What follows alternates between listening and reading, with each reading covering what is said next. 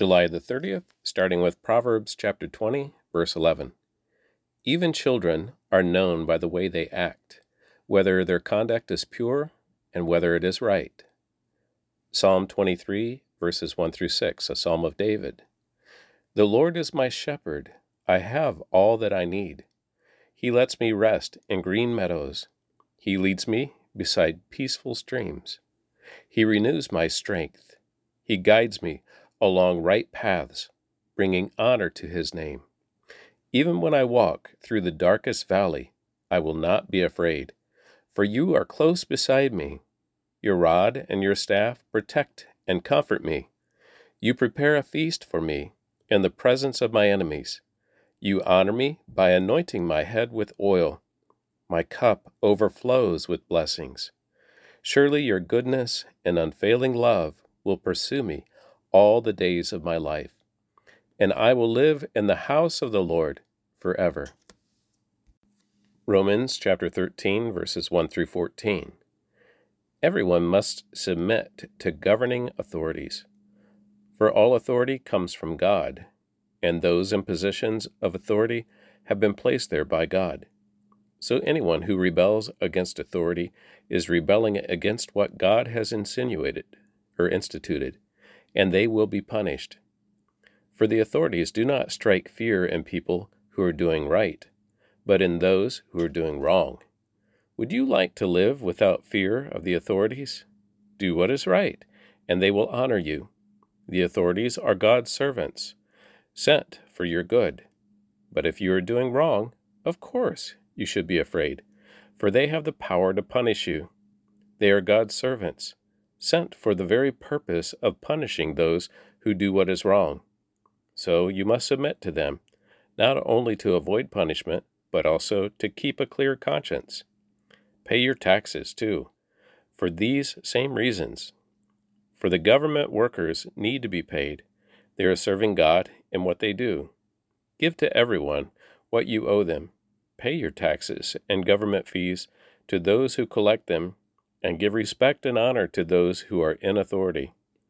Owe nothing to anyone except for your obligation to love one another. If you love your neighbor, you will fulfill the requirements of God's law. For the commandments say, You must not commit adultery, you must not murder, you must not steal, you must not covet. These and other such commandments are summed up in this one commandment love your neighbor as yourself. Love does no wrong to others so love fulfills the requirements of God's law. This is all the more urgent, for you know how late it is. Time is running out. Wake up, for your salvation is nearer now than when we first believed. The night is almost gone. The day of salvation will soon be here. So remove your dark deeds like dirty clothes and put on the shining armor of right living. Because we belong to the day, we must live decent lives for all to see. Don't participate in the darkness of wild parties and drunkenness, or in sexual promiscuity and immoral living, or in quarreling and jealousy. Instead, clothe yourself with the presence of the Lord Jesus Christ, and don't let yourself think about ways to indulge your evil desires. 2 Chronicles chapter 26 verse 1 through chapter 28, verse 27. All the people of Judah had crowned Amaziah's 16 year old son, Uzziah, as king in place of his father. After his father's death, Uzziah rebuilt the town of Elath and restored it to Judah.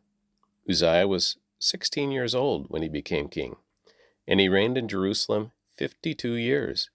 His mother was Jecoliah from Jer- Jerusalem. He did what was pleasing in the Lord's sight, just as his father Amaziah had done. Uzziah sought God during the days of Zechariah, who taught him to fear God.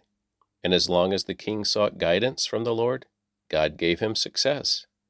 Uzziah declared war on the Philistines and broke down the walls of Gath, Jabneh, and Ashdod. Then he built new towns in Ashdod in the Ashdod area and in other parts of Philistia. God helped him in his wars against the Philistines. his battles with the Arabs of Gur, and his wars with the Meunites. The Meunites paid annual tribute to him, and his fame spread even to Egypt, for he had become very powerful. Uzziah built fortified towers in Jerusalem at the corner gate, at the valley gate, and at the angle in the wall. He also constructed forts in the wilderness and dug many water cisterns, because he kept great herds of livestock in the foothills of Judah and on the plains. He was also a man who loved the soil. He had many workers who cared for his farms and vineyards, both on the hillside and in the fertile valleys. Uzziah had an army of well trained warriors, ready to march into battle, unit by unit. His army had been mustered and organized by Jael, the secretary of the army, and his assistant Maaseiah. They were under the direction of Hananiah, one of the king's officials. These regiments of mighty warriors were commanded by 2,600 clan leaders. The army consisted of 307,500 men, all elite troops. They were prepared to assist the king against any enemy. Uzziah provided the entire army with shields, spears, helmets, coats of mail, bows, and sling stones, and he built structures on the walls of Jerusalem, designed by experts to protect those who shot arrows and hurled large stones from the towers and the corners of the wall. His fame spread far and wide, for the Lord gave him marvelous help, and he became very powerful. But when he be- had become powerful, he also became proud, which led to his downfall. He sinned against the Lord his God by entering the sanctuary of the Lord's temple and personally burning incense on the incense altar. Azariah the high priest went in after him with eighty other priests of the Lord, all brave men. They confronted King Uzziah and said, It is not for you, Uzziah, to burn incense to the Lord. That is the work of the priests alone, the descendants of Aaron who are set apart for this work. Get out of the sanctuary, for you have sinned. The Lord God will not honor you for this. Uzziah, who was holding an incense burner, became furious. But as he was standing there raging as the priest before the incense altar in the Lord's temple, leprosy suddenly broke out on his forehead. When Azariah the high priest and all the other priests saw the leprosy, they rushed him out. And the king himself was eager to get out because the Lord had struck him. So King Uzziah had leprosy until the day he died. He lived in isolation in a separate house, and he was excluded from the temple of the Lord. His son Jotham was put in charge of the royal palace, and he governed the people of the land. The rest of the events of Uzziah's reign, from beginning to end, are recorded in the prophet Isaiah, son of Amoz. When Uzziah died, he was buried with his ancestors.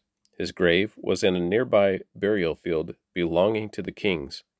For the people said, He had leprosy, and his son Jotham became the next king. Jotham was 25 years old when he became king, and he reigned in Jerusalem 16 years. His mother was Jerusha, the daughter of Zadok. Jotham did what was pleasing in the Lord's sight. He did everything his father Uzziah had done, except that Jotham did not sin by entering the temple of the Lord, but the people continued in their corrupt ways. Jotham rebuilt the upper gate of the temple of the Lord.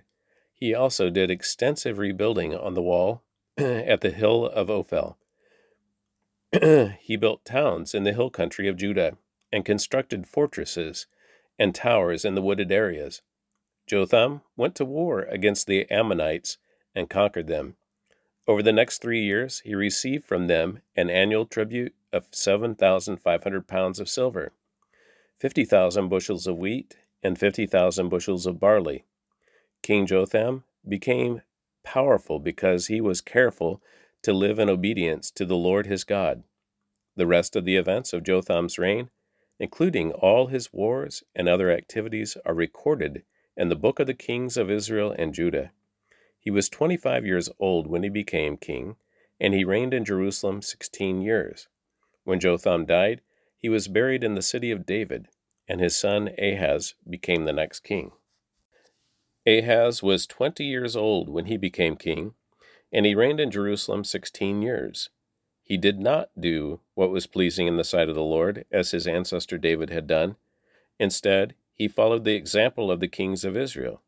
He cast metal images for the worship of Baal. He offered sacrifices in the valley of Ben Hinnom, even sacrificing his own sons in the fire. In this way, he followed the detestable practices of the pagan nations the Lord had driven from the land ahead of the Israelites. He offered sacrifices and burned incense at the pagan shrines and on the hills and under every green tree. Because of all this, the Lord his God allowed the king of Aram to defeat Ahaz and to exile large numbers of the people to Damascus. The armies of the king of Israel also defeated Ahaz and inflicted many casualties on his army. In a single day, Pekah, son of Remaliah, Israel's king, killed a 120,000 of Judah's troops, all of them experienced warriors, because they had abandoned the Lord, the God of their ancestors.